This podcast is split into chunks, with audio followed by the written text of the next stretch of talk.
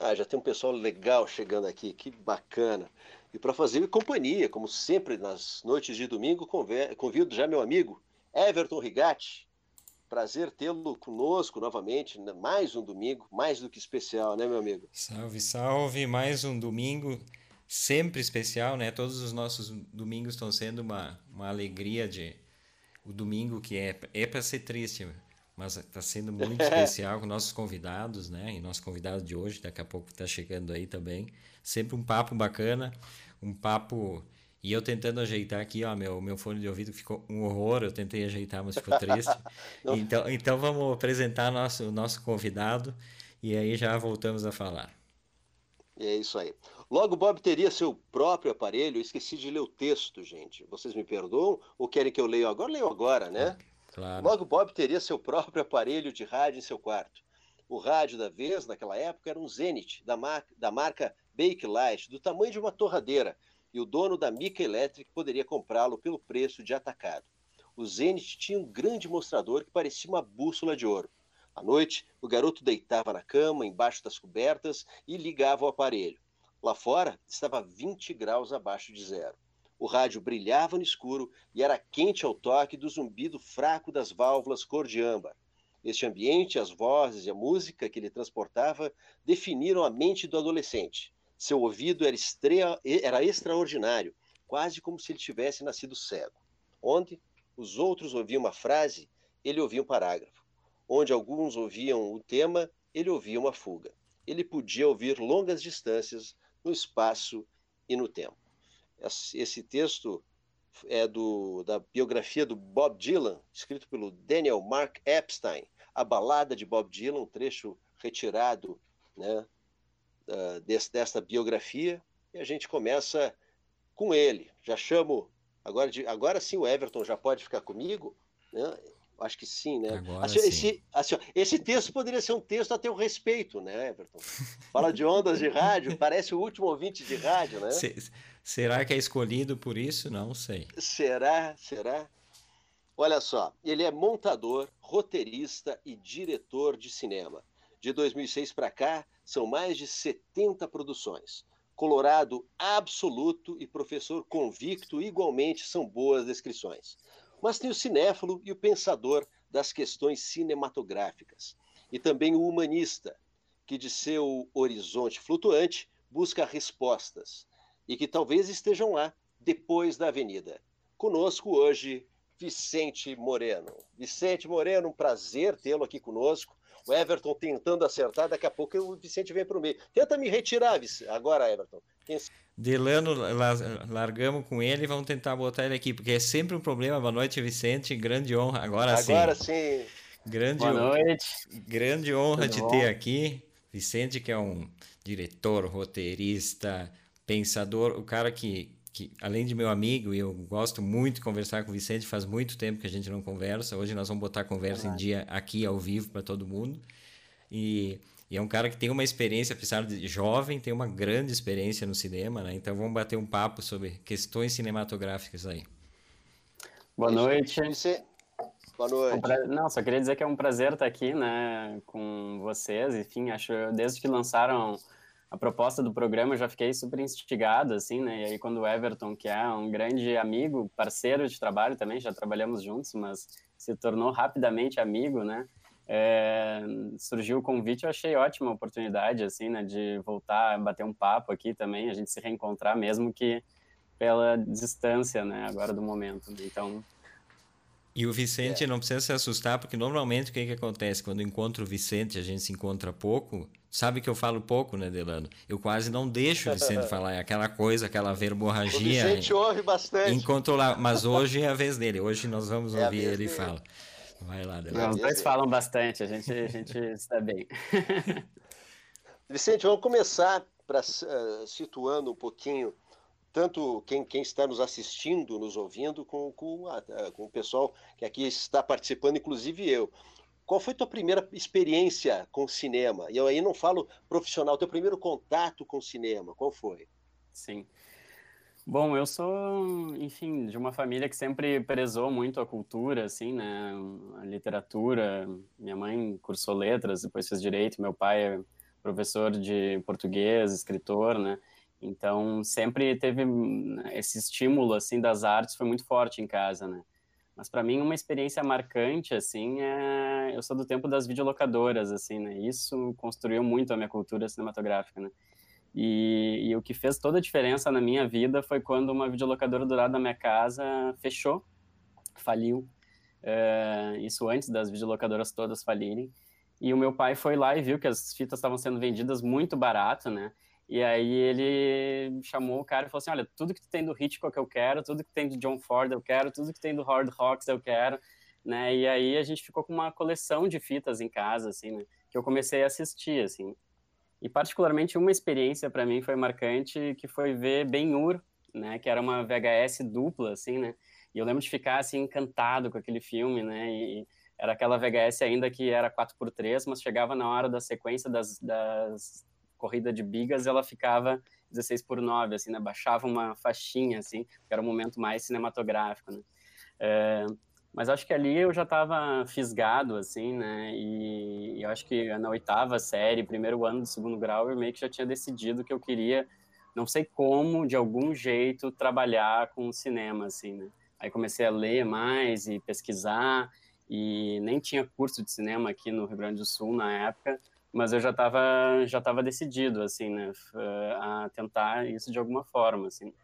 Tive muita sorte que bem no ano em que eu me formei no colégio assim saindo da, do, do ensino médio né em 2003 abriu o primeiro graduação de cinema do Rio Grande do Sul na Unicinos né o, o curso que a gente chama de CRAVE né e eu fui da primeira turma uh, com muito orgulho. Depois voltei para dar aula, né? E hoje sou um dos coordenadores do curso lá também.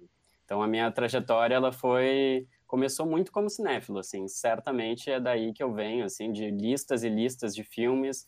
Eu ia numa videolocadora, a Videolenda ali no perto do Parcão, com uma listinha impressa, assim. E eles gostavam de mim, assim, então eles me deixavam num cantinho, um computador que eu podia pesquisar os títulos sozinho. Então eu ficava horas lá né? Às vezes assistia, assim, tirava sete, dez filmes, assim, eles me davam também um arrego, assim, é, para levar para casa, assistir e consumir, e que queria que cada vez mais, assim, né? Tinha 100 anos de cinema para pesquisar, assim, quando eu descobri que tinha tanto filme para ver, assim, foi, foi um encanto, assim. Que ótimo. E que hoje, né, o Vicente e fala... do... E profissional... Não, não, vai lá, vai lá. É, eu, eu ia só, só para continuar a pergunta, e profissionalmente, o teu primeiro contato, Vicente? Certo. É, bom, acho que a, a, a gente costuma dizer para os alunos, né, que, a, que o mercado ele já começa dentro da faculdade, né, e não, e não foi diferente para mim, assim, né, como a gente tinha muitos professores, é, assim como é hoje, né, que trabalham no mercado, Logo assim no segundo ano da, da faculdade um professor meu que hoje já faleceu infelizmente mas que é alguém por quem eu tenho um grande estima assim que é o Sérgio Silva o professor da URGS também e um dos grandes diretores aqui do Grande Sul fez Anaída das Missões né um filme da retomada ali importantíssimo. Ele foi nosso professor durante um único trimestre né mas ele estava trabalhando num roteiro de longa e ele queria um guri para ajudar ele a dar uma mexida assim no roteiro, né? E aí ele me chamou, me selecionou no meio da turma. Eu trabalhei ali com ele sem receber nada, né? Mas depois esse filme foi premiado e eu acabei sendo assistente de direção dele. Mas meu primeiro trabalho mesmo, assim, meus dois primeiros trabalhos com cachê foram um no estúdio do Kiko Ferraz, assim, que eu fui montar uma série é, e com o Gilson, né? A, a, produtora, vi que vocês falaram no, no programa do Gilson aqui, né, que ele teve aqui com vocês, sobre a Clube Silêncio, né? Mas a Clube Silêncio coincide muito ali com o início da minha vida profissional, né? Eu participei de muitos muitos projetos deles, né? Então eu tinha me formado, acho que eu nem tinha me formado ainda, eu estava fazendo TCC e eles me chamaram para fazer uma assistência de direção num episódio de uma série da RBS sobre o Mário Quintana, que era uma loucura, assim, era 48 locações em poucos dias, tinha cavalo dentro de um bar, tinha poema jogado no, na água do Guaíba, enfim, era, era um monte de desafios, assim, mas eu adorei, assim, aquela loucura, assim, e entrei direto, e acho que desde lá não parei mais, assim, né? Esses foram meus primeiros contatos aí realmente profissionais, assim.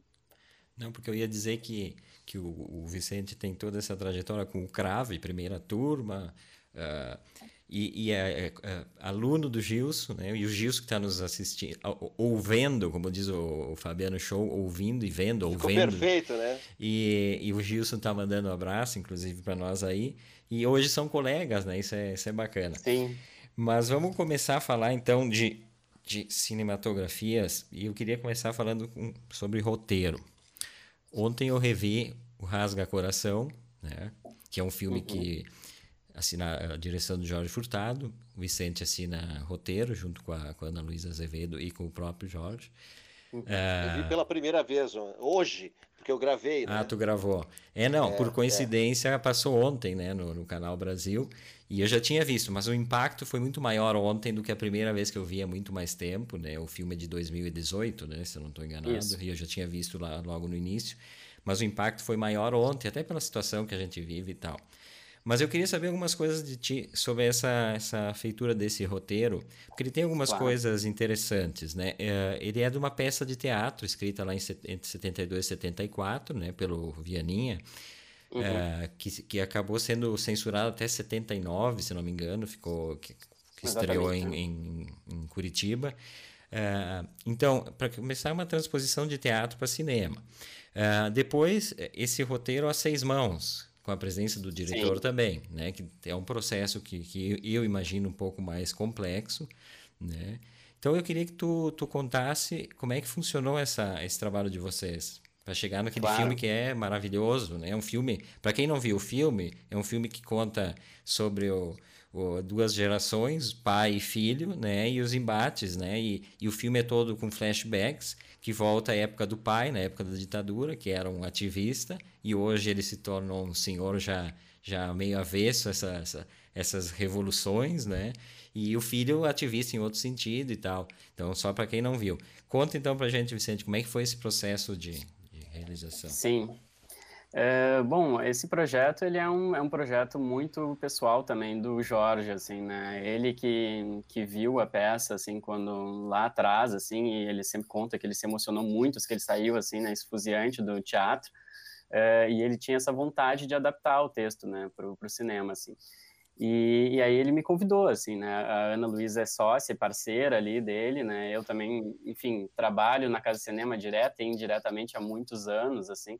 E aí ele me ligou e me convidou, assim, né, que queria essa participação, assim, no, no roteiro, assim. Confesso que eu não sei exatamente por que, que ele me convidou, se, se pela nossa ali amizade, parceria, ou se talvez para ter um olhar também de uma outra geração, né, considerando que o, a peça trabalha com essa questão da dupla geração e a, a, o filme também, né. Mas de cara, a gente, nas primeiras reuniões, já tinha essa, essa ideia de fazer uma atualização, né? Porque, como tu bem colocou, a peça trabalha com umas idas e vindas no tempo entre o presente, que seria ali pela década de 70, a ditadura militar, e o Estado Novo, assim, né? Então, tanto o Manguari, né, lidando ali, tentando entender o seu filho, o Luca, né, quanto lá no passado o Manguari com seu pai, né, não sendo compreendido, né. E a peça tem muito claramente esses ecos, né, desse ciclo de história, que também é um ciclo de história do país, político, mas também é um ciclo familiar ali, né. Da mesma forma que o Manguari jovem não é compreendido pelo seu pai, né, uh, que era um getulista ali, uh, o, o, filho, que é um hippie, não entende o pai, né, que, que tem ali uma outra agenda política na década de 70. Ora, qual foi a atualização que a gente pensou em fazer, né?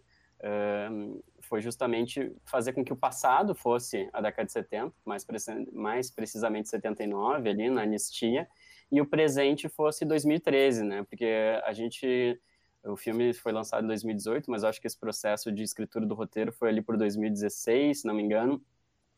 Uh, foi antes do impeachment, na verdade, né? A gente até pensou em, em fazer do presente na época, mas a gente viu que estava tão turbulento, né, que era meio difícil de de retratar aquele momento, né? Então, a gente, bom, vamos voltar um pouquinho no tempo e vamos retratar 2013, que a gente achou que era um momento de efervescência política e também de uma certa ruptura, assim, entre uma velha política, ou pelo menos a política partidária, e algo novo que estava surgindo, que a gente talvez não imaginasse que fosse virar depois, né, também um, algum, o que a gente está vivendo hoje, né, que é já uma outra coisa. Mas, mas sim o engajamento dos jovens, da ocupação dos colégios, né, e toda uma, uh, uma revolução de costumes também, né.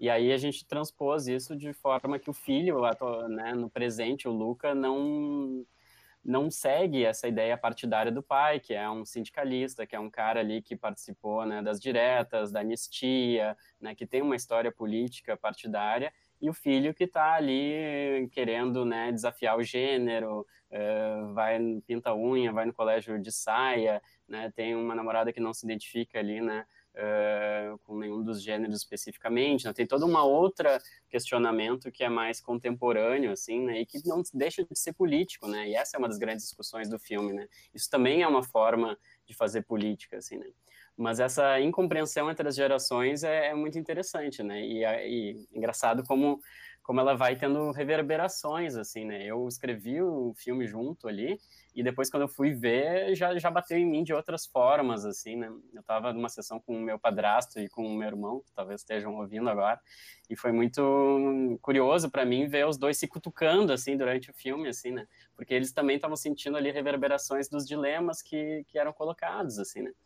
É, e no processo, como é que funcionou, então, né? Voltando para o processo o Jorge primeiro repassou para mim e para Ana a tarefa de fazer um primeiro tratamento, assim, ele estava envolvido em vários outros projetos, quem conhece o Jorge é um cara super prolífico, assim, né, tá fazendo um monte de coisa ao mesmo tempo, sempre, assim, né, e a gente partiu para a escrita, assim. A gente tinha uma certa divergência de visões aí quanto a como adaptar a peça, assim, né, porque eu venho de uma ideia absorvi muito isso lá do Fabiano de Souza também, quando a gente adaptou o, o Machado, é, o Louco do Cati, para fazer a Última Estrada. E o Fabiano tem uma coisa muito clara para ele, que a melhor é, versão, a melhor adaptação é aquela que mais trai a obra, né? É, no sentido de que tu deve ser fiel a uma essência, mas na forma, nessa transposição de linguagens, é importante que a gente traia, que a gente altere, né?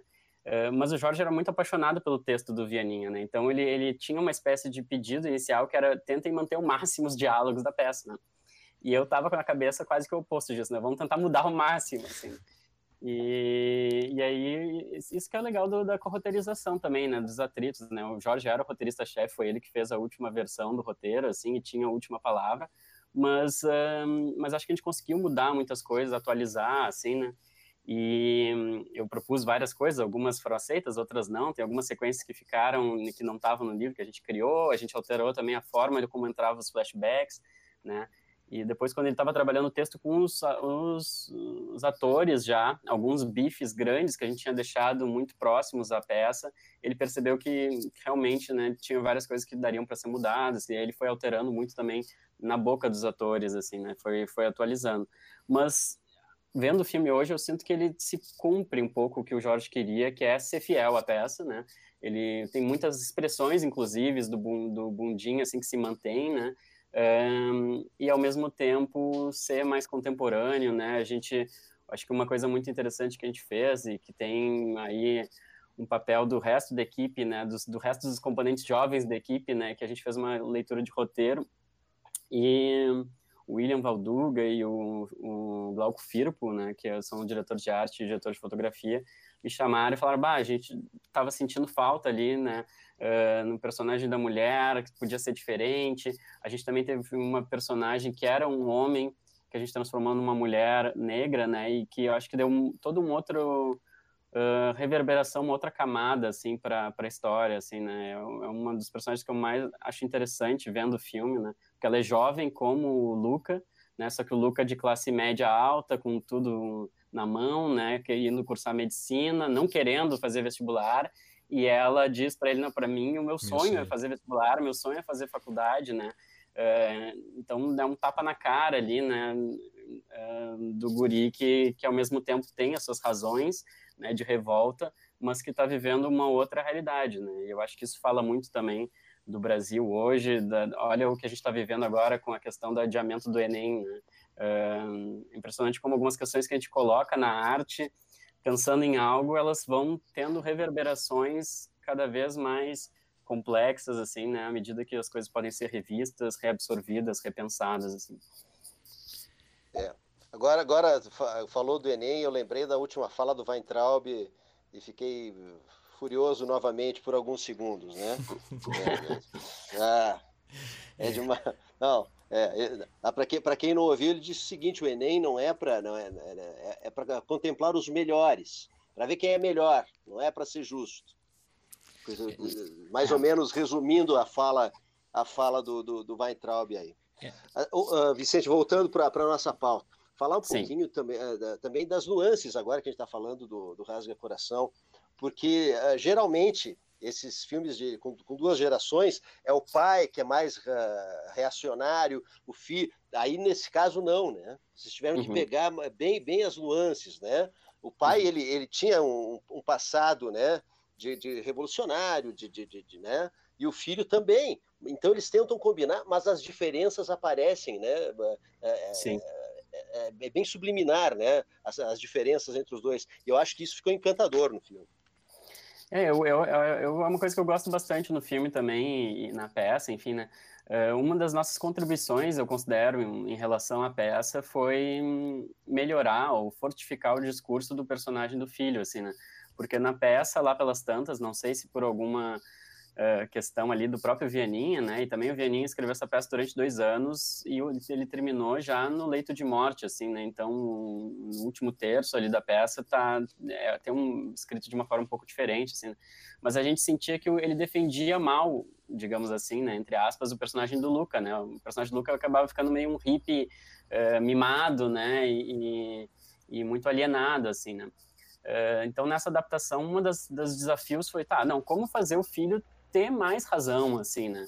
Uh, então, obviamente que ainda tem essa questão, né? De tu ver que alguém que foi protegido, que vive numa numa situação de privilégio, uh, que não se conecta ou não percebe ali o que o pai passou, né? O que outras pessoas passam, né? Ele tem um discurso, não, eu queria ir na, na, na porta das fábricas e pedir para todo mundo parar, parar de comer carne, parar de trabalhar. E ele e o, e o pai quase chora, né, dizendo que não entende que essas pessoas precisam comer, né, que elas lutaram por esse trabalho, que é tudo que elas têm, né. Uh, mas ao mesmo tempo o filho dá umas, umas confrontadas no pai que desarmam o pai, né? Uh, justamente mostrando, olha, tu não consegue ver além do que tu considera que é política, né? Assim como, né, de certa maneira, ele não via, o pai não enxergava ali a, a, luta dele quando ele era adolescente, agora ele não consegue enxergar o filho, né? Ele não consegue também uh, dialogar com aquilo, assim, né? ele não entende o filho, por mais que tu vê que tem afeto, ele gosta do filho, ele quer o bem do filho, mas tem uma impossibilidade ali de comunicação que eu acho muito interessante. E no final tu não fica muito certo, assim, de quem tem razão, assim, né? Porque não, verdade. O, o, filme termina e tu vê que o pai tá ali uh, querendo marcar reunião no sindicato e ele tá, assim, né, preocupado, não consegue se despedir direito do filho e o filho quer uma despedida calorosa, né? Uh, então, o filho, ao mesmo tempo, é mais afetivo, é mais aberto, né? Eu acho que conseguiu ter, como tu disse, nuances aí que não... não uh, tem uma coisa que eu aprendi nas minhas cadeiras de filosofia no segundo grau, assim, que a gente tinha tinha um professor maravilhoso, o Ingo Weber, que ele, ele pegava textos de Shakespeare e tentava analisar os discursos dos personagens, né? E ele sempre levantava como uma das grandes qualidades do Shakespeare, não só ele, mas enfim, né, a humanidade, que foi um autor que conseguia fazer com que todos os personagens tivessem sua razão, assim, né? Então tu pega uh, grandes vilões de Shakespeare e são personagens sedutores, são personagens que têm um discurso coerente, que são fiéis à sua verdade, né? Então o nosso desafio ali era como fazer com que esses embates fossem embates de duas pessoas com suas razões, né? Com nem, não é um lado certo e o outro errado, não é o, o filme, por mais que seja muito político, ele não é, não considera um filme panfletário, né? Eu não considero que é um filme que, que tem essa muito teleológico, ah, não, é para provar uma tese, é para dizer que os pais têm razão e os filhos não, ou é para dizer que os pais não enxergam os filhos. Não, ele tem nuances, né? Ele consegue problematizar. É, as ambiguidades, né, do, do ser humano, né, que no momento acredita, porque o pai ainda acredita muito naquilo, mas ele sabe que já, já é uma utopia que não tem mais condições. Sim. E outra coisa que eu acho brilhante nessa na montagem desse filme é a questão do som, em que tem determinados momentos que tem, que tem três momentos acontecendo ali. O do passado, o, o, em geral, o do passado, uma cena deles lá no bar, o, o Bundinha tocando piano, o, o, o, o, Mar, o Marguari é, é, pistola. É, Parece que fica reverberando. Né? E, e, o, não, e o som é. entra, é. o som vem de lá e entra ah. pro presente, né? Eu achei, eu achei essa, essa construção sensacional, achei maravilhoso mesmo, muito lindo essa. essa... É, e a montagem do Giba acho que também conseguiu misturar bastante, assim, né? Porque a peça, eu não vi a peça ao vivo, ela tinha muito um poder que era difícil da gente transpor, assim, que era isso do de lá pelas tantas um ator virava o outro em cena e um elemento tinha tinha muito essa mobilidade, né? E aí a gente pensou, inclusive, como fazer isso encenando, né? O próprio set foi construído com algumas paredes movediças, porque talvez fosse ter esse tipo de, de questão. Mas no final, eu já sentia isso no roteiro, assim, acho que a grande ferramenta aí do cinema, o, o recurso era a montagem, né? E a montagem do som e da imagem para poder fazer esses ecos, para poder fazer essas misturas, né? Porque o filme se dá muito quase num fluxo de consciência do Manguari, né? Sim. Que está ali lembrando e está vivendo o presente, daqui a pouco esse presente o passado é contaminado pelo, pelo. Aliás, o presente é contaminado pelo passado, né? Tem eu, até eu o fantasma, né, que aparece do, Exatamente, do Budinho, então. Não, eu achei ótimo. Mas vamos falar então agora um pouquinho da questão do, do, do dos curtas-metragens, né? Tu tem uma série de curtas-metragens e nós vamos falar sobre ele, sobre eles, mas eu queria antes uma questão conceitual de curta-metragem. E aí eu vou uhum. dar uma opinião do que eu acho do, do papel do curta, e aí tu Dá a tua opinião também, tu que é professor e vive isso bastante, e até na tua própria ca carreira, que tu tem muito curta. Uh, aliás, o final de semana, desde sexta-feira, foi uma, uma, overdose Vicente Moreno, tá? Excelente, uma overdose, coisa boa, sem, sem, sem nenhum problema depois de passar a overdose. Vi tudo que tinha à disposição do, do Vicente e arredores também, algumas coisas próximas, que algumas montagens que tu fizesse. E arredores. E arredores. definição. É, e aí, é, a questão do, do curta. O curta, para mim, ele tem e eu vejo isso nos teus. Posso estar enganado, né? Às vezes uhum. falar sobre o trabalho de, de um diretor ele vai dizer, não, não tem nada a ver. E também estamos aí para isso. Mas uh, eu vejo nos teus que ele tem muito de uma questão de, de experimentar. Né? Eu uhum. acho que ele tem isso. Por outro lado, e, e, e, experimentar não é fazer qualquer coisa, que fique bem claro, né? Não, não, não estamos propondo ah, tudo que tu fizer é experimentarismo, não é. Uhum. Mas, uh, por outro lado, o curta ele é, é, é premido pelo tempo, pelo orçamento, uh, uhum. por equipes, às vezes, e o, o que seria ideal gravar em cinco dias tem que gravar em dois dias, e daqui a pouco Uh, ele acaba ficando muito na decupagem, ele não, ele não, não, não dá espaço para que se saia daquilo ali. Né? Como é que tu uhum. vê essa questão com o pessoal do curso, por exemplo, teus alunos? Porque daqui a pouco o filme que sai dali é uma ideia de fazer alguma coisa mais. Experimentar mais, mas é, é tão. É, tem tantos elementos aí que te pressionam a, a correr atrás da máquina que acaba ficando um filme padrão um, um mini uhum. filme, né? Que não seria o uhum. ideal de um curta. Como é que tu vê isso, tu que trabalha com o pessoal na, na academia? Sim.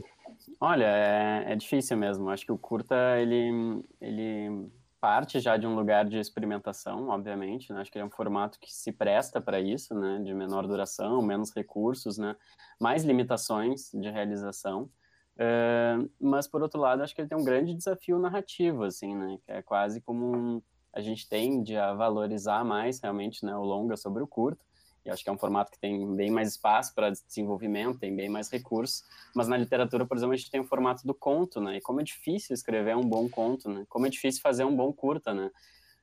Um, e acho que é complicado também para a gente, porque a gente às vezes estuda muito, por exemplo, em roteiro, né? Paradigmas, estruturas de longa-metragem, e às vezes quer muito espremer isso num curta, né?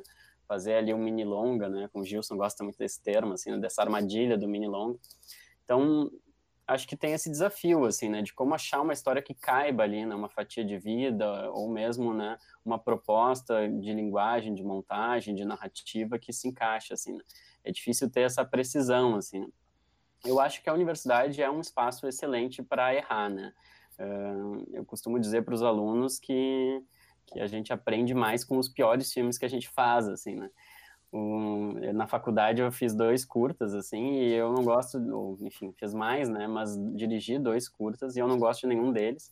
É, mas o processo foram, foi maravilhoso, assim, né? Meu primeiro curta na faculdade tive um processo de atores lindo, assim, era todo baseado num, fragmentos de um discurso amoroso do Roland Barthes, e os dois atores estavam super imersos, cada ensaio levava novos textos e a gente lia juntos, e a gente encenava, experimentava coisas da vida deles e, e mergulhava no que significava cada sentimento, assim, né? Era, uma, era muito poético, muito bonito, muito intenso.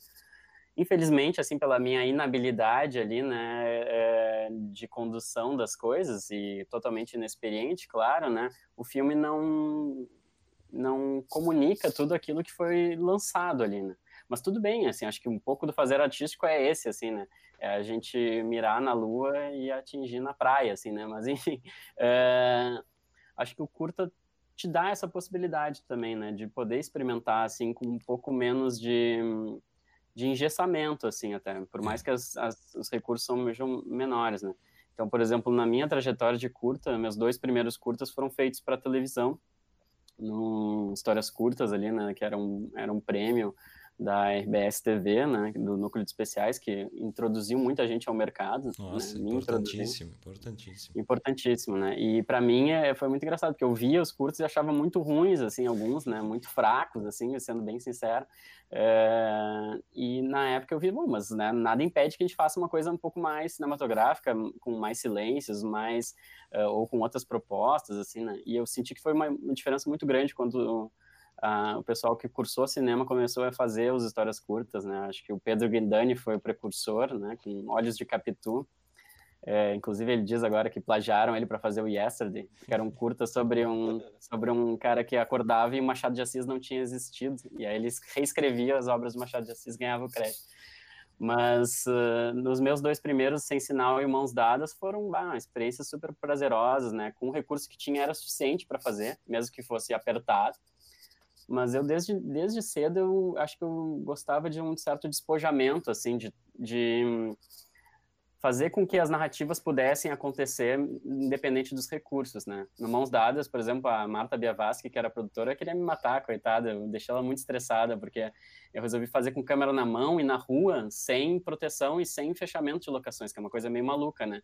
Então, filmei na CIS Brasil com pessoas reais passando, cenas de ação, uh, filmei dentro de ônibus. Tem uma, tem uma cena que até acabou nem entrando no filme, que eu entrei eu, o fotógrafo, o diretor de arte, o produtor, ele pagou, e o ator, pagou passagem de ônibus para nós, cinco, a gente entrou, fez uma cena, quando tava todo mundo percebendo o que estava acontecendo, a gente desceu na outra parada, né? Tinha uma coisa assim de um cinema de guerrilha, que eu acho que vem muito também do cinema universitário, de aprender a fazer as coisas uh, em equipe, com cooperação que eu levei depois para outros projetos, né?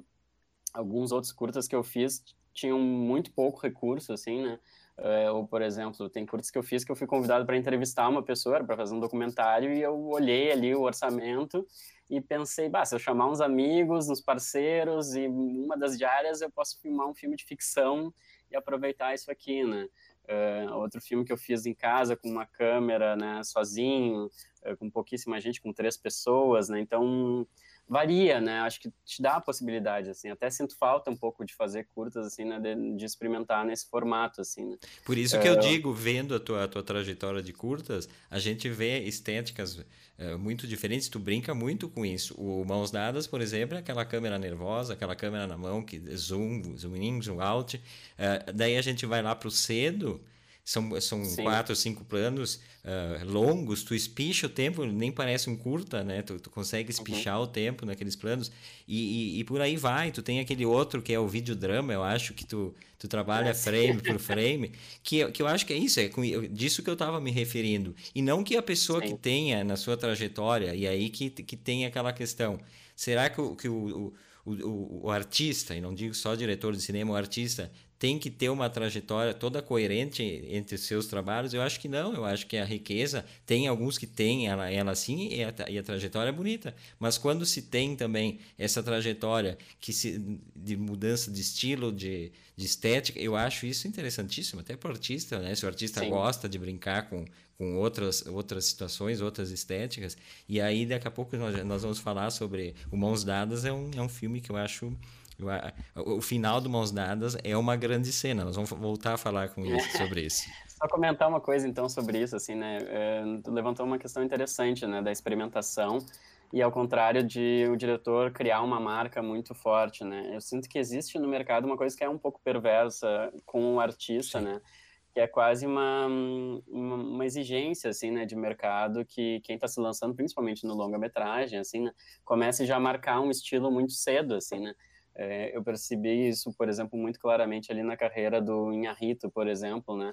Que, que faz ali um, dois filmes e parece que já tem um estilo solidificado, assim. Né? Depois ele foi pro Birdman, foi fazer outras coisas que até não gosto tanto, mas, mas tu vê que o cara, no quarto filme, Beautiful, ele já estava quase que repetindo os outros três, assim, né? É, então, uma coisa que às vezes levava, né, para um outro diretor 10, 15 filmes, né, para solidificar um, uma marca autoral mais forte, atualmente parece que em um, dois já tem que estar tá bem cristalizada, assim, né? Uh, enquanto a gente vê diretores como Billy Wilder, por exemplo, que dirigiram filmes múltiplos em vários gêneros, de diferentes formas, Fritz Lang, enfim, né, uh, que trabalharam com muitos recursos e linguagens diferentes, assim, né, Lógico que tem traços autorais uh, que se permanecem, né? Mas, então, acho que o curta, nesse sentido, hoje em dia, segue ainda um espaço em que a gente pode experimentar mais, assim. Né? Tu citou o Cedo, por exemplo, tanto Mãos Dadas quanto Cedo são filmes opostos, assim, né? mas o Mãos Dadas, para mim, me orgulho do filme, assim, na época, porque uh, foi bem quando surgiu as, as DSLRs, né? E para gente que vinha do, do, do vídeo ali com mini DV, que era uma resolução muito ruim, quando começou a poder usar câmeras com lentes intercambiáveis, né, de uma forma acessível, né, foi um, meu Deus, todo mundo naquele ano dos histórias curtas fazia esses 10 filmes ao mesmo tempo, filmou com 5D, né, e eu na época estava muito convicto de que queria uma imagem mais suja, queria a câmera na mão, queria uma câmera nervosa, queria um zoom que, que fosse ativo, né, que fosse que tivesse ali presente como recurso de linguagem. Então eu lembro das pessoas, mas por que que tu vai filmar com essa câmera mais antiga, pior, que a imagem é mais feia? Eu falei, não, mas eu quero a sujeira, eu quero o ruído, eu quero, né? Isso faz sentido para o filme, né? O filme tem essa essa ideia ali de improviso, né? O, Marcos Contreras, que é super amigo e parceiro, cada take ele fazia completamente diferente, assim, né? As pessoas, o, continuista me olhava apavorado, assim, e falava assim, bom, não, não ficou nada parecido com o anterior. Eu, não, mas está ótimo, né? Eu sei como que se pode montar, né? E, e mesmo essa questão né, de entrar e filmar de qualquer jeito, e filmar na CIS Brasil, e filmar de uma forma mais despojada, a câmera era a câmera certa para aquele filme, né? Já no cedo eu estava ao contrário, num momento de experimentação da dilatação da, da, do tempo como um recurso né, para um realismo um pouco mais revelatório, um pouco mais intenso. Né?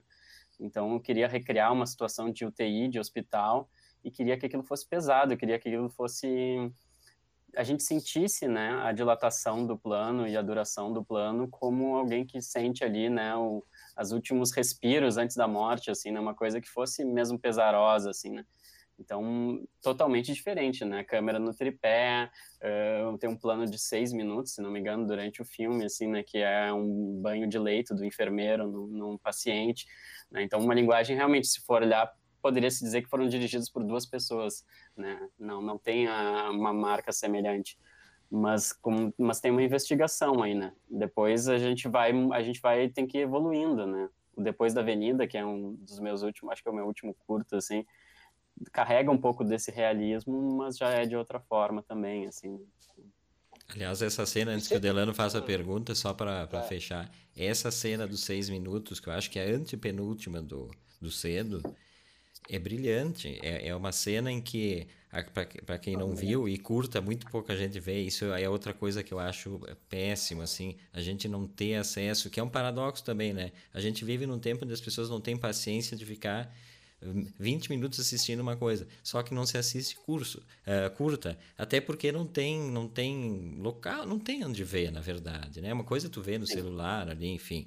Mas essa cena, para quem para quem está pensando como é que é, é uma câmera parada, ela pega um pouco do marco da porta da, da UTI do hospital uhum.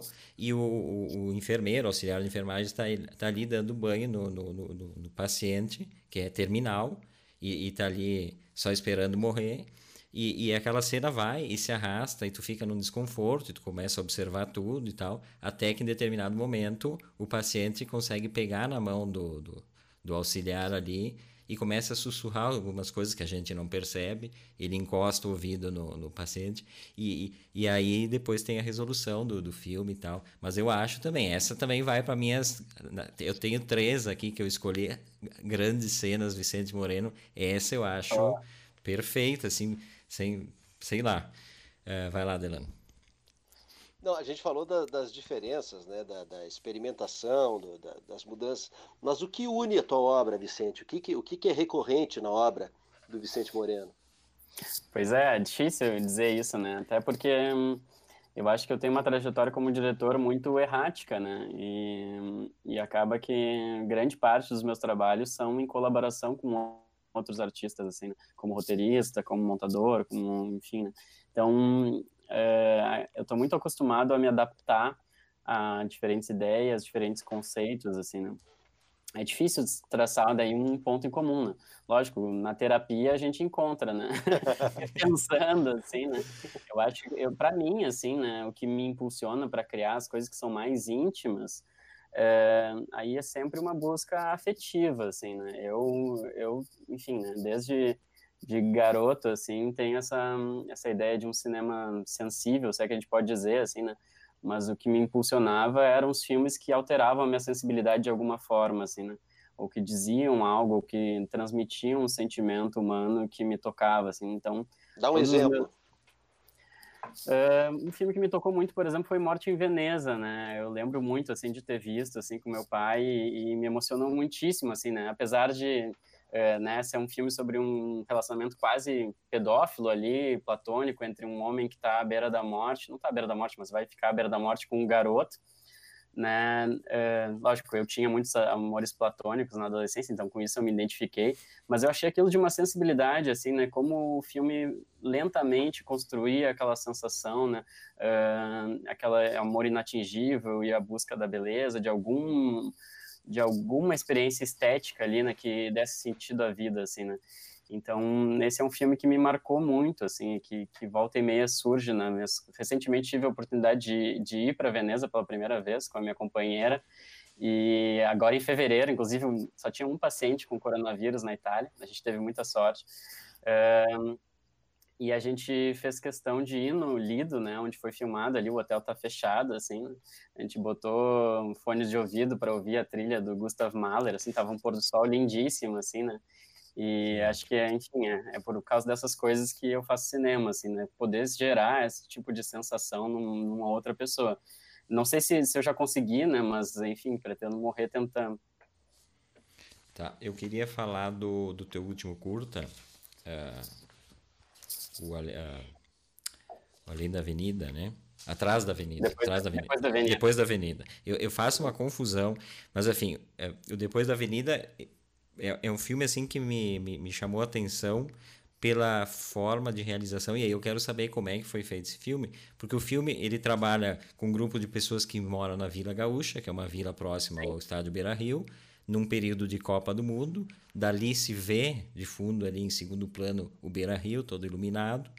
E aí aquelas pessoas vivendo aqui né, naquela, naquela, naquele universo pobre. E, e, e, tem a cena deles vendo o, o jogo, o jogo da, da, abertura da Copa no bar lá.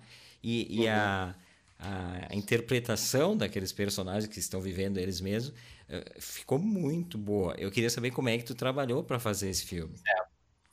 Bom, esse filme partiu de um projeto da Casa Cinema, né, que se chamava A Copa Passou Por Aqui, que eu achei um projeto muito interessante, assim, eles propuseram para o Sport TV e, e foi uma parceria que deu super certo, assim, né? Inclusive é o projeto que eu fiz com mais recursos, sem dúvida, assim, né? Pelo menos dos que eu dirigi, assim, né? Era um curta com rico, um curta com, com todas as condições para serem feitos. Uh, e a ideia era a seguinte, eram 13 cineastas do Brasil inteiro que tinham só a tarefa de fazer um filme, produzir um filme documentário sobre a passagem da Copa na nossa cidade. Né? Aqui em Porto Alegre foram dois cineastas jovens, eu e o Davi Preto, uh, e me deram total liberdade para fazer o filme. Né?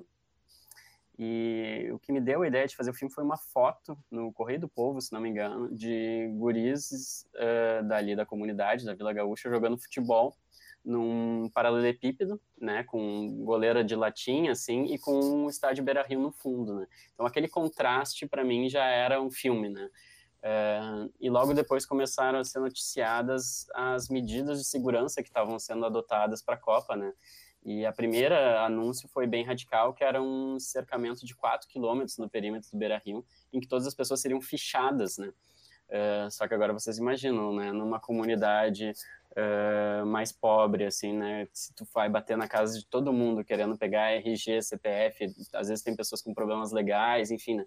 E não só isso, né? Tá invadindo ali a vida das pessoas em função de um evento esportivo, assim para além disso, eu me dei conta de algo que eu queria explorar, que era, tá, e essas pessoas que ganham a vida, né, vendendo coisas no entorno, né, como que isso pode ficar durante a Copa, porque eles não vão poder vender, vai ser tudo patrocinado lá pela cerveja do evento, não vai poder chegar perto. Então eu parti com essa intenção, assim, né, eu lembro de, de ir até lá, entrei, assim, né, querendo fazer contatos, assim, e fui de, de porta em porta, Lá eu conheci a, a, a líder comunitária, a Nora Ney, que foi uma querida, assim, e que me apresentou depois o, o Porão, que é um dos personagens principais, que é um, é um, um, sujeito muito legal, assim, que tem um bar ali que fica aberto até de madrugada, que treina o time de futebol dos garotos da comunidade. E depois fui atrás de um garoto, né, que fosse um desses muitos garotos que sonham ser jogador de futebol, que passam o dia todo jogando bola, uh, mas que treinam, inclusive ali eles jogam num campinho com o Beira Rio no fundo, só que entre eles e o Beira Rio, inclusive até assistir os jogos, que já era uma época com os ingressos caros, existe um abismo, quanto mais para a Copa do Mundo, né, que a gente tinha ingressos a 400, 600 reais, assim, né, Uh, então era, era inviável, né, que para eles que vivessem o dia a dia ali do, do entorno do estádio pudessem partilhar da festa, né. Então esse contraste para mim era muito significativo, né? Então ele é um filme que é um documentário, só que é um documentário que eu fui fazer com uma inspiração meio iraniana, assim, né? É, de tentar usar ali as pessoas, né? E, e em parceria com elas, porque acho que ficou todos acabaram comprando assim a ideia, né? Então eles estão encenando de certa maneira as próprias vidas, mas em situações que têm uma, uma tem uma flexibilização ficcional, assim, né? Então, teve um roteiro que eu escrevi, eu fui atrás de personagens, né? Mas todos ali se conhecem, eles são pessoas realmente, né? Que estão vivendo aquela realidade. O Porão é o, o técnico do time dos, dos, garotos, né? O Porão realmente vende, parte da renda dele era vender coisas em torno da arena e do Beira Rio, né? O Natan é um garoto, era um garoto de 9 anos que passava o dia jogando futebol, né, e ali na comunidade, né, então foi, foi, foi bem intenso, foram cinco diárias, assim, mais ou menos, de a gente ficar lá umas 12 horas, né, acompanhando uma série de situações, desde jogo de futebol dos garotos, desde rotina do Natan, né, tem cenas, por exemplo, a gente entrou às seis da manhã na casa dele, da avó dele, e filmamos ele se acordando, né, o despertador Sim. tocando, eles acordando, é, mas aí, lógico, vem as coisas do cinema, né? A gente filmou uma vez, não ficou tão bom. Eles, o guri tá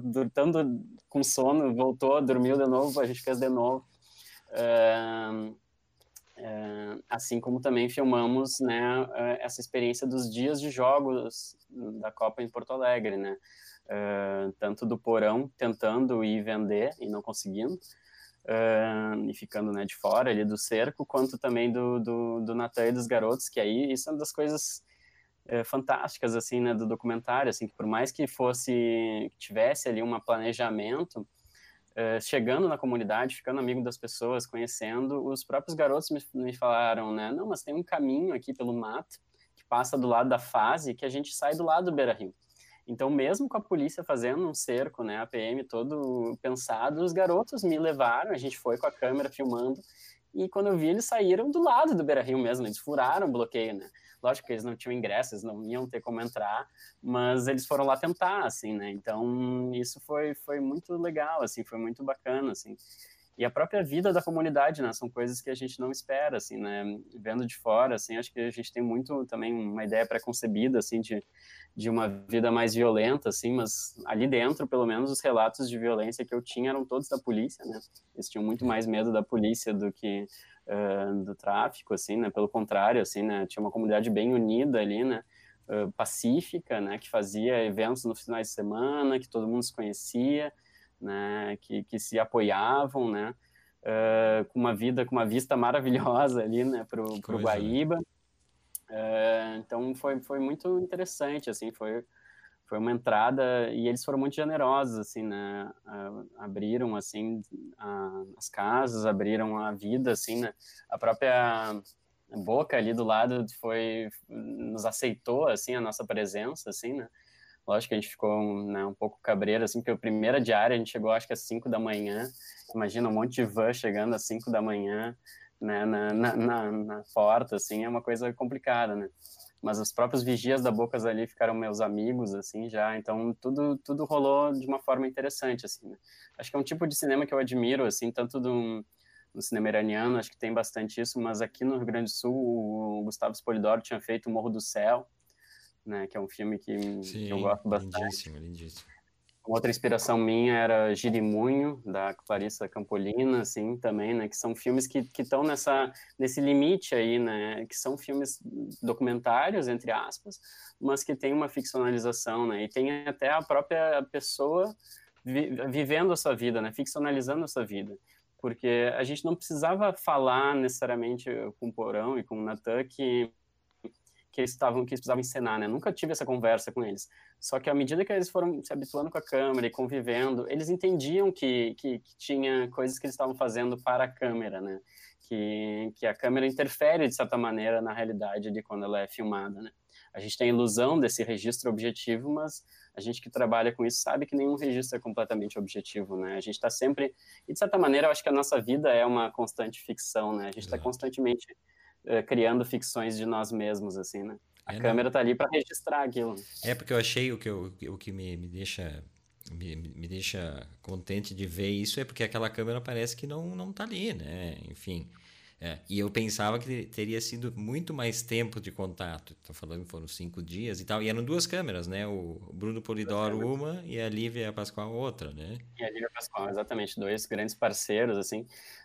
Um, é, não, se não me engano foram cinco diárias só, assim, só que lógico, teve, antes disso teve pesquisa, né, uh, eu fiz pesquisa sozinho, depois eu contratei um pesquisador para me ajudar, o Sérgio Valentim, uh, então eu ia, fui muitas vezes sem câmera, né, todas as primeiras Sim. vezes eu fui sem câmera, fui assistir campeonato de futebol sem câmera, eu fui em churrasco da comunidade sem câmera, né? Eu falava com as pessoas, uh, colhia depoimentos, até porque o filme não tem depoimentos, né? Então, é, todo, todo essa, esse embasamento, ele veio dessas conversas, assim, né? A, a Nora Ney, que foi uma grande parceira, ela não aparece no filme, só aparece a voz dela, ela não quis aparecer, enfim, também a gente achava que não precisava ter a líder comunitária, mas é uma cena que eu gosto muito, que o Porão tá pensativo, e tá tocando no rádio ali uma música e tal, mas uh, a Nora Ney está falando sobre o cercamento da Copa, né?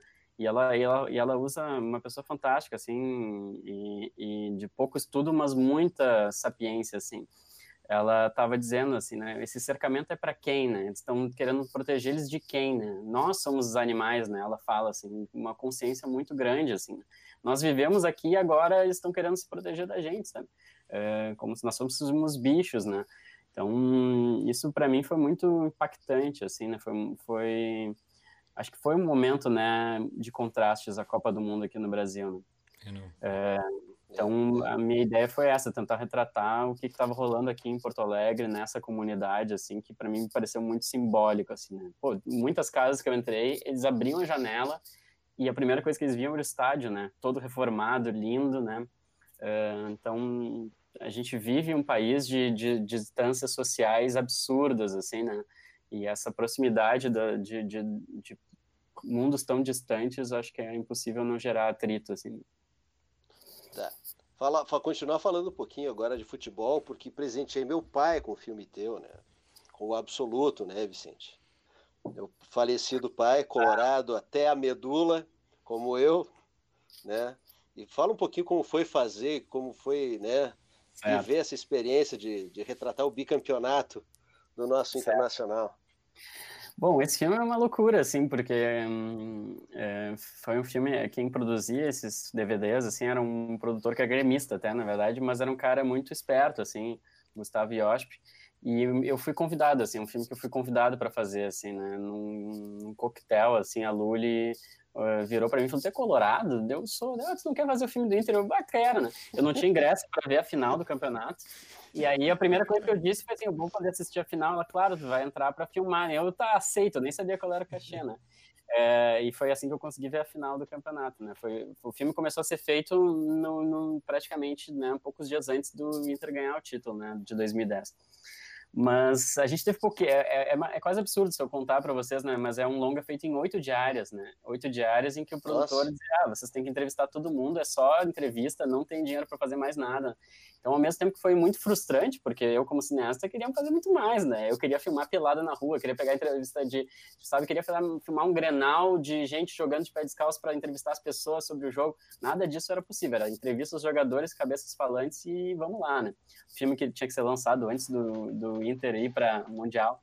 Mas a grande experiência foi, além de filmar a final, claro, que foi bem intenso para mim como torcedor, porque teve um momento que eu não conseguia mais filmar, né? é, eu começava a dar uns socos na, nas costas do fotógrafo, porque eu estava emocionado acompanhando o jogo, né? Lá pelas tantas a gente podia perder e estava tudo, enfim, foi, foi tenso. É, mas quando chegou próximo da, da, da viagem para o Mundial, o Gustavo Yoshi, o produtor, falou assim, não, eu quero fazer uma exibição do filme no estádio, né, com a ambição de bater o, o, o recorde aí de maior exibição ao ar livre de Poxa. cinema. Eu achei completamente maluco, achei que não ia dar certo, confesso. E aí é todo o mérito dele, né? Ele alugou uma tela de São Paulo para botar lá. Chegou no dia, a tela rasgou com o vento, o cara encomendou outra. É... Quando eu cheguei perto do estádio, eu estava com o meu irmão, o Antônio, na época, acho que ele era bem pequeno, tinha 10 anos, foi a única pessoa que foi comigo, assim. Eu não, não tinha a dimensão do, do que era, né? Tinha 27, mais de 27 mil pessoas, muita gente ficou de fora, queria mais apagando as luzes do estádio, que hoje em dia é uma coisa comum, mas na época que não tinha LED era, era raríssimo ver o estádio apagado, né? E, e, ver o filme ali foi aí eu entendi a importância também do futebol assim e da e das narrativas, né? Porque ver o filme, as pessoas reencenando ali as narrativas no próprio palco foi, foi muito incrível, assim, porque as pessoas comemoravam com os gols, comemoravam quando surgiam os jogadores, né? Eu fiquei arrepiado, assim. E aí a parte mais é, louca da história foi que chegou próximo do final, o, o produtor me chamou e falou, não, vamos, eu e o Fischer, né, que me ajudou a escrever o roteiro, vamos pro gramado falar com a torcida, né? E aí nos levaram por um corredor secreto que tem no Beira-Rio, passa por baixo do gramado, que era o, o, corredor do Fernando Carvalho, e a gente saiu no gramado com as luzes já começando a acender e 27 mil pessoas urrando e gritando, assim, passaram o microfone e falaram assim, fala aí alguma coisa, né? Até tem um amigo meu que é montador que fala que foi meu momento PSTU, assim, porque parecia eu gritando, né, numa, numa passeata, assim. Mas aquilo ali foi, foi para mim mais, uh, mais marcante do que o filme em si, né? Foi essa experiência, assim, de, de poder estar tá perto das pessoas e ver a força porque para mim o futebol é uma experiência narrativa também, né? É, eu defendo o futebol como uma experiência dramatúrgica, né? Uh, invejo lá os gremistas que têm a Batalha dos Aflitos, porque realmente é uma boa história, né? Não é à toa aquela lembrada, assim, né? Uh, é verdade. Então, a gente tem que entender também o futebol como uma manifestação uh, de narrativa, assim, né? As pessoas precisam de ídolos, precisam de heróis, precisam de drama na sua vida, né? Seja ele do telejornalismo, seja ele da novela, seja ele do futebol, né? Isso aí tá, inclusive, no Horizonte Flutuante, que é teu média ali, da, da, do Fronteiras do Pensamento, é, tem, ele fala nisso, né? Ele fala da importância de, de ter o futebol, de ter a religião, mesmo ele sendo um ateu convicto, que tem que ter esses, esses momentos de escape, de tensão, porque senão a coisa fica inviável, realmente, né? E eu sabe que eu era, eu era fanático, eu era gremista, até, sei lá, Uh, 1994. E um determinado dia eu resolvi que eu não queria mais acompanhar futebol. Como sempre, sou 880. Nunca mais eu acompanhei futebol. Não, é que eu sofria demais, eu, eu me incomodava demais, enfim. E olha que foi logo depois de ser campeão da América pela segunda vez, né? Acompanhei Sim. todo, de esperar o time no aeroporto, aquelas coisas assim, 80, né? Tudo a 80. Mas aí larguei e nunca mais. Mas tem esse papel do, do reconheço também esse papel do futebol como um, como a arte também faz um pouco, né? Só que a arte é mais restrita a pequenos grupos, o futebol faz, né? O, podemos tocar, né, Delano? Delano, tu, tu, tu, tu, tu nos. Vai, estamos em, estamos em uma hora de live. Vamos. Não, vamos. Se, se o Vicente aguentar, Não, nós, vamos mais, nós vamos mais. Bora. Porque eu... Mas só comentando do Terry Eagleton aí, esse cara, ele é um crítico literário, mas foi uma das pessoas mais fascinantes que eu entrevistei, né? Esse projeto Fronteiras me deu a possibilidade de entrevistar caras sensacionais, né? O Mário Vargas Llosa, é, enfim, mas o Terry Eagleton me surpreendeu, porque ele é um marxista convicto, ateu convicto, e que, paradoxalmente, estava defendendo a Igreja Católica como talvez uma dos, dos, né, dos dos locais onde se, se ainda tem uma narrativa forte, uma moral, né, que talvez seja necessária para os dias de hoje, onde, né, com a falência das metanarrativas e com a amoralidade, né, e aí ele colocava exatamente isso que eu achei fascinante, né, e, e levei para mim, assim, uh, do futebol e de outras manifestações que a gente às vezes despreza como importâncias, né? Importantes simbolicamente, né? Para as pessoas terem uh, baliza, terem escape, não só catarse, né? Eu acho que é mais do que isso, assim. Óbvio que eu considero que a arte tem uma capacidade de provocar, de desacomodar muito maior, né? E gostaria que, que mais e mais pessoas com, consumissem uma arte não só fácil, mas também uma arte que te perturbe, que te faça pensar. Mas uh, acho que a gente não, não pode nunca condenar também o lugar do futebol e de outras manifestações culturais uh, na vida das pessoas, assim, porque preenche é bem importante. Eu queria falar um pouquinho sobre o projeto televisivo que eu acho brilhante também, da Casa Cinema de Porto Alegre, que o Vicente dirigiu, junto com a Ana Luísa, de novo, que é o, é o Grandes Cenas, né? São 22 episódios de 17, 18 minutos cada um, onde se pega uma cena de determinado filme importante historicamente, filmes brasileiros, alguns argentinos e um uruguaio, uhum. se não me engano.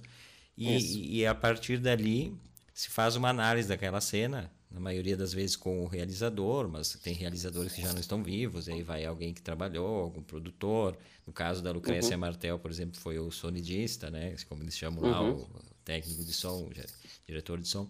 Mas eu queria saber uh, como é que vocês uh, uh, selecionaram os, os, filmes e as cenas para esse, claro. esse trabalho. Bom, esse projeto também, a concepção original era do Jorge Furtado, né? E ele me convidou para fazer e depois ele largou, assim, deixou realmente na minha mão e da Ana, assim, né? Para tocar, assim, né? Mas a ideia era essa, né? Partia de, um, de uma percepção de que a cena precisa ser valorizada como unidade dramatúrgica, assim, né? Não só no teatro, mas no cinema, né? E essa ideia de que às vezes a gente tem dentro de filmes pequenos momentos, né? Cenas que se destacam para além do filme, que às vezes a gente lembra daquela cena e às vezes o filme pode ser ruim, mas tem uma grande cena ali, tem um grande momento, seja pela decupagem, seja pela dramaturgia, seja pelos atores, seja por algum recurso técnico que foi utilizado, né? E tem vários motivos, seja um tema, uma sensação que foi produzida, né? Então tem vários motivos que podem fazer uma cena uma grande cena, né? Então esse é o primeiro debate a ser feito entre nós que estávamos realizando a série, né? O que faz de uma cena uma grande cena? Uh, e daí a gente partiu para a seleção, né?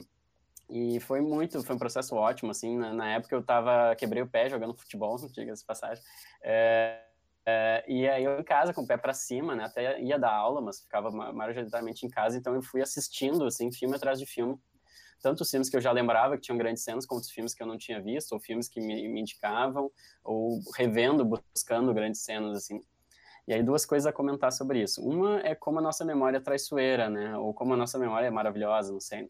Porque tem cenas que a gente lembra que são incríveis, assim, né? E quando a gente vai rever, a gente vê que não, não eram tão boas, assim, né? Ou talvez a gente engrandeceu, né? Eu lembro do Jorge, assim, me descrever a cena inicial do homem que virou suco, que não entrou na série nele assim, mas é uma cena fantástica, porque começa o filme numa assembleia, e aí eles estão dando um prêmio de funcionário do ano, e tem um cara falando inglês, e, e, e vem o, o, personagem operário, puxa uma peixeira e crava na barriga do empresário, é super simbólica, aquela cena quando passou em Moscou, foi todo mundo uh, aplaudiu, e a gente tem que usar isso no programa, tá, ótimo, fui ver a cena, e sabe quando nada deu muito certo, assim, as interpretações, a fotografia subexposta, a cópia que a gente tem é horrível, né? A cena tem um interesse em si, né? Mas tu construir um programa inteiro falando daquela cena talvez não renda, né? E aí tem isso também, a gente começou a perceber que mais do que a cena ser incrível e parar de pé, uh, o debate sobre a cena era, era, era o que nos interessava, assim. E óbvio que daí tem cenas que que acho que são perfeitas assim para serem analisadas são sim para mim são as primeiras a primeira que me veio à cabeça e que foi a primeira que eu escrevi o projeto usando essa cena foi a do Pichote ah, né, a cena da amamentação. Assisti, eu assisti o Pichote ontem Vicente. Olha aí cara, a cena com a Marília Pera. Ah esse esse barranco é espetacular né? É maravilhosa assim. Assisti ontem à noite. Reassisti essa, né não, e é uma cena assim que eu mostro para meus alunos em aula, vários não viram o filme e conseguem se emocionar com a cena, conseguem perceber a complexidade do que está se passando ali, né? Desse, desse garoto virando bebê e sendo amamentado por essa mãe postiça ali, né? Que é uma prostituta que acabou de, de abortar um filho, né? E lá pela cena, a cena vira, né? Ela, ela fica incomodada que ele está mamando nela, empurra e rejeita ele, né? Então ela vai da mãe carinhosa para um, uma mulher que rejeita a maternidade de uma forma muito violenta. E ele também, né, toma um choque assim quando vê, termina a cena e não é mais um garoto, ele é quase um homenzinho assim, né? E tudo isso ali em poucos poucos planos, em poucos minutos, né? O que faz essa faísca, né, uh, acontecer em alguns momentos de cinema, né? É um pouco que a gente estava falando ali do Morte em Veneza também, enfim, né? Dessa coisa mágica que tem na experiência estética, assim, né? Que toca as pessoas que às vezes traz algo a mais ali que até não é tão fácil de é. explicar. É. Assim, né? é, essa, essa do Pichote, só para a gente entrar no debate, que agora me, me acendeu, que assisti ontem, uh, uh, uh, me fugia muita coisa de, dessa cena da primeira vez que eu assisti Pichote, foi há muito tempo. Que quando ele é rejeitado, ele levanta, é como ele vira um homem. Ele se Sim. veste, ele bota a arma na cintura, olha para trás e sai. E sempre, é. né? É fantástica essa cena, fantástica. É impressionante. É, não, e aí tem, tem assim, ó, essa, essa série aí é uma, é uma é aula de cinema, né? Isso aí, a, as faculdades de cinema, tem que, os alunos têm que assistir tudo. Porque tem que adotar. É, é não, é, é, e agora... Tá liberado agora o link, é, inclusive. Eu ia né? dizer, o link tá liberado no site, o blog da Casa de Cinema de Porto Alegre, estão lá os 22 episódios, e, e assim, ó, é, dá vontade de ver mais, né? Eu já vi todos e dá vontade de, pô, tem, tem que ter mais, tem que ter mais. Nunca pensaram nessa possibilidade? Vai ter. Ah, vai ter? Não, assim, dos meus os trabalhos que eu estou desenvolvendo agora, né, enfim, estava montando três longas, essas montagens não foram tão influenciadas pelo, pelo, pela pandemia, né, porque, enfim, eu posso editar aqui na minha casa, na ilha, às vezes eu vou lá, né, estou sozinho, consigo montar, né, mas a gente estava para filmar, né, agora a terceira temporada, né, que para nós é a segunda, porque a primeira foi filmada toda de uma vez, dividida em duas, da, do, da série Grandes Cenas, né? Então a gente estava praticamente com a seleção fechada e, e, agora em maio ia filmar, né? Mas enfim, teve que paralisar tudo, assim, né? Porque devo dizer para vocês que foi das coisas mais prazerosas de fazer, assim. Eu, a Ana, o Poli, todo mundo que participou, né? O Bruno Polidoro, que é o fotógrafo.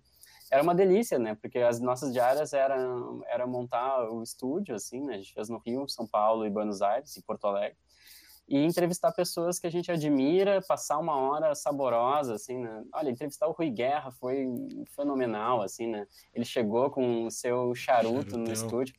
Foi muito engraçado que ele sentou e falou assim, ah, vocês sabem que hum, existe uma lei, né, que garante o direito dos atores de fumar no palco, né? E a gente, como assim? O que ele está falando, né? Daí ele puxou um, um charutão e falou assim: bom, aqui eu sou um ator, então vocês vão me dar licença, mas eu vou fumar enquanto eu dou a entrevista, né? Estúdio é um lugar fechado, normalmente é proibido, né? Só que ele fala, olha, eu, fiz três perguntas para ele, ele falou acho que uma hora e quinze, assim, né? A partir das três perguntas, assim. Contou desde a relação dele com a Nouvelle Vague e a no caso, o filme que a gente analisa é os Cafajestes, né, que tem aquele plano sequência famoso, assim, da câmera girando, né, ao redor da atriz, não, né, exatamente, e, e, é incrível, assim, né, como ele, ele colocou aquilo de uma forma, assim, brilhante, porque ele estava querendo explorar, de certa maneira, o apelo de ter uma mulher nua no filme, assim, né, como sendo o primeiro filme, ele queria que fosse um sucesso de público, mas ao mesmo tempo ele sentia que isso contrariava o tema do filme, que era a curra, né, o abuso, né, então como, como ele estaria fazendo um abuso com a atriz também, né, e a solução dele foi de linguagem, né, ele resolveu fazer um plano sequência tão longo, que aí vem também um pouco que eu estava querendo fazer no cedo, que o espectador começa a ficar enojado com a exposição, né, e começa a sentir o abuso da câmera sobre a atriz, assim, né, Uh, mas, enfim, foi sensacional, né? Ele, enfim, várias, várias aulas, né? Fernando Montenegro, uma, uma personalidade Nossa. incrível, assim, magnética, assim, no set. uma pessoa sensacional, impressionante quando ela senta, assim, fala e tu fica uh, encantado, assim. Muito, inclusive, muito... inclusive o Bruno Polidoro, que está nos assistindo, beijo Bruno. O Bruno, o Bruno também está engatilhado para vir aqui. Pode ah, preparar, Bruno. É, ele botou aqui, ó, incrível mesmo filmaram grandes cenas. E eu me lembro que nesse eu, eu tive contato contigo, eu acho, não sei se eu não estava no festival em Buenos Aires, vocês estavam chegando, a gente quase se encontrou. Ah, no Bafice. Exatamente. E tu voltou depois, daí eu encontrei contigo, a gente estava fazendo aquele trabalho, e aí tu, tu tava empolgadíssimo justamente por isso. E isso que eu acho bacana também. O, o, o Vicente, o Bruno, o Gilson são professores, mas, mas eles são professores e são alunos também. Eles não têm esse, esse problema claro. em, em, em se mostrar, não já sei tudo, porque essa é a grande questão da arte, né? A gente está ensinando, mas está aprendendo. Vai, ó, e, e esse grandes cenas aí para mim, ó, e boa notícia essa de que vai, vai ter uma segunda, e isso tem que virar Alô Casa de Cinema, né? Tem que virar um box isso aí, né? Que é outro, outra questão pois que nós é. teríamos para falar todos essas, esses curtas, essas coisas. Isso tudo tinha que virar box, gente. Isso aí não, não pode se perder. Eu tenho o box da casa de cinema aqui. Tu tem aquilo, o primoroso, é né, Everton? Aquele teu é sensacional. Aqui, aquilo ali é uma relíquia, que aquilo não é. sai daqui de jeito nenhum. Tá ali guardadinho, ganhei da Verlude, presente de aniversário. Já, já, já vi e revi umas dez vezes tudo ali. E, e, e, eu acho que esse é um, é um dos caminhos importantes mesmo. Estou falando sério, de tudo virar um, uhum. uma, uma, caixinha, um box, porque se não se perde, né? Essa questão do curta que a gente falava. Eu estou feliz que o Grande Cenas foi engraçado, que passou no canal Curta, é produzido pelo canal Curta, né? Mas é, passava ali uma, duas vezes por semana depois ficava só uma semana no Now e saía, né? E aquilo me frustrou muito, porque eu achava justamente que era, a gente fez com essa intenção de passar no, nas escolas, passar nas faculdades, né? Então, agora, né, alguns anos depois, a gente está podendo ter todos os links liberados, eu estou achando maravilhoso, assim, porque essa era a intenção, né? Poxa, a gente fez a última entrevista do Babenco vivo, né? Ele morreu uma semana, duas semanas depois, assim, né? Se, se, emocionou muito na entrevista, assim, chegou bem, bem duro na, na, no estúdio, mas depois acabou se emocionando e, e falando muito bem, né? Tem entrevistas muito legais, assim, Orlando Senna, tem, tem muitas coisas bacanas ali que eu acho que tem que ser compartilhadas. A, até... a, nova temporada tem, vai ter com filmes um pouco mais contemporâneos também, né, que a gente propositalmente deixou de fora na seleção com essa preocupação, porque quando a gente estava fazendo a seleção as pessoas já estavam morrendo, a Marília Pera morreu, a gente ia entrevistar ela, né, e ela morreu antes, infelizmente, assim, né, e agora a gente vai continuar tendo alguns clássicos, mas vai ter alguns filmes mais contemporâneos também, assim. E o, o é tão bom que eu quase gostei do Campanella. Eu quase pensei em rever os filmes do Campanella, quase, né? Não, não vamos chegar ao exagero, foi quase. Não, mas ele é um cara muito inteligente, assim, olha, ele, ele dá uma aula de roteiro e, e de trabalho, assim, porque quando ele me falou que ele tinha escrito 13, 14 tratamentos do Sim. Clube da Lua, assim, né? E todo o raciocínio dele por trás de, de encenação, de criação dele não chegou onde chegou por acaso. Também não sou fã dos, dos filmes dele, assim, né? Não, não é meu cineasta argentino favorito, de longe, né? Eu, eu tava... É, é a Lucrécia, né? Que eu fiquei triste de não Nossa. poder, ela estava doente na época, não pude entrevistar. Ah, ela estava doente, por, por, isso que ela não estava. Estava doente. É, lógico que a gente já queria entrevistar também o, o Guido, enfim, né, para falar sobre o desenho de som, né, que é um, algo formidável no Pântano, em todos os filmes dela, mas eu queria muito entrevistar ela, né, eu fiz um curso já com ela e infelizmente não foi possível. Mas, mas o Campanella foi outra entrevista que me surpreendeu, assim, um cara inteligentíssimo. Assim. É, é o melhor, na minha opinião, é o melhor filme dele, o Lua de Avejaneiro. Eu, é minha. Também acho, também acho. E, e aí, Delano? É, chegando a uma, uma hora e quinze de live. É, eu acho que nós não devemos é. torturar nosso convidado Co também. Não, né? é, é e, e, como vira podcast, né? A gente tem toda uma preocupação ainda, né? De acertar o formato claro. para as pessoas que vão nos ouvir depois. Segunda temporada a gente volta com outras, outras pautas para os nossos convidados, né? Todos os que passaram até agora eu ficaria mais uma hora falando. É, exatamente, exatamente. Mas vai ter, pós-pandemia, pós-pandemia, o Everton está programando uma festa que vai ser um programa, na verdade, né?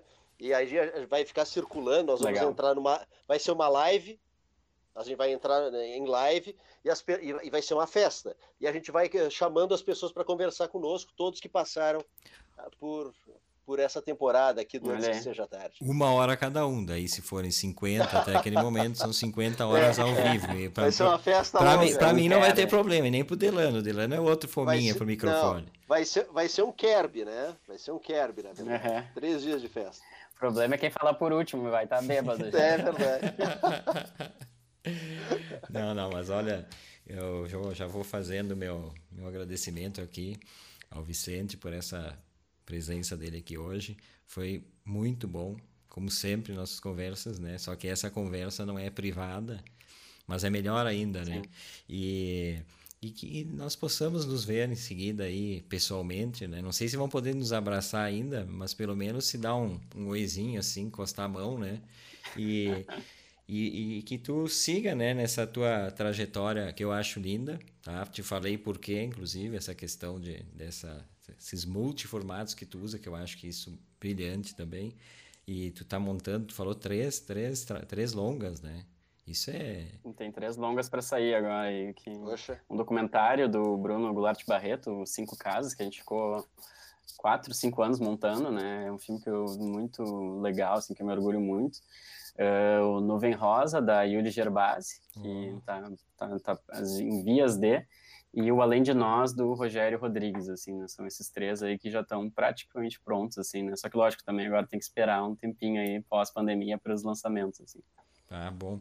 Boa. Legal. E assim, é para o pessoal que está nos ouvindo ali, uma, uma, uma coisa, o filme só termina quando termina, sobe o último crédito. E aí a gente vai ver, por exemplo, pô, Vicente Moreno, aí vou lembrar, pô, Vicente é aquele que estava no programa. As pessoas não têm esse hábito também. Inclusive os próprios é, canais é, fazem uma sacanagem, né? Tem canais Eles que passam sobem, rápido. É, é ou sobe alguma coisa, eu acho isso pavoroso, mas assisto até o fim que vocês vão saber quem são os caras que estão por trás dos filmes, às vezes jovens como o Vicente. Vicente, beijo, obrigado pela tua presença, foi uma honra mesmo te ter aqui.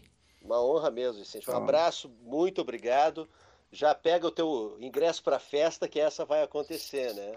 Fica certo. tranquilo que essa do Antes que Seja Tarde vai acontecer. Sucesso, um abração. Eu que agradeço, gente. Foi muito legal, muito gostoso. Bom falar com vocês, bom rever o Everton e eu estou esperando pela festa. Mas daí a gente conversa sobre outro assunto que eu gosto muito, que é cerveja. Esse a gente Ótimo. pode falar e degustando e bebendo junto. muito legal. Muito bom. Muito legal. É, tu fica na linha um pouquinho, Vicente, pra gente. Eu vou te tirar do quadro aqui, mas aguarda um pouquinho aí, tá? Isso aí, Everton. Ficamos, Ficamos mais um grande domingo, né? Uma grande conversa. Uma grande conversa. Ótimo convidado. É, semana que vem, então, se quiser já anunciar, pode anunciar o. Não, pode anunciar. É, é vamos seguir o nosso rito tradicional, né? O anúncio é teu, né? Então, a semana que vem a gente vai ter um cara que é jornalista, é um ativista importante, como ele mesmo diz. Pintou encrenca, eu tô aí. Sou ativista desde é, de, de, tudo, de cachorro de abandonado até questões maiores, né? É um, é um, é humanista, na verdade. Uh, trabalhou muito tempo em rádio. Uh, Porto Alegre trabalhou na Band, na Guaíba. Aqui em Caxias trabalhou na Universidade de Caxias do Sul. É escritor, tem uma editora.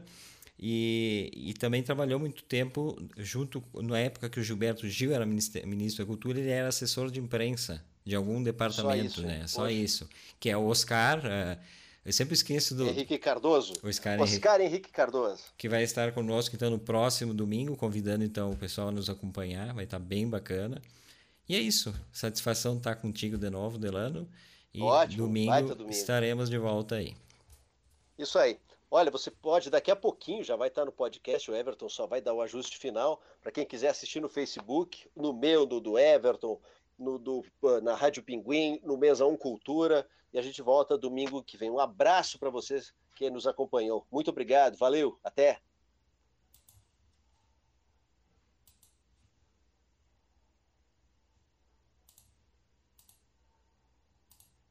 Aí, ó.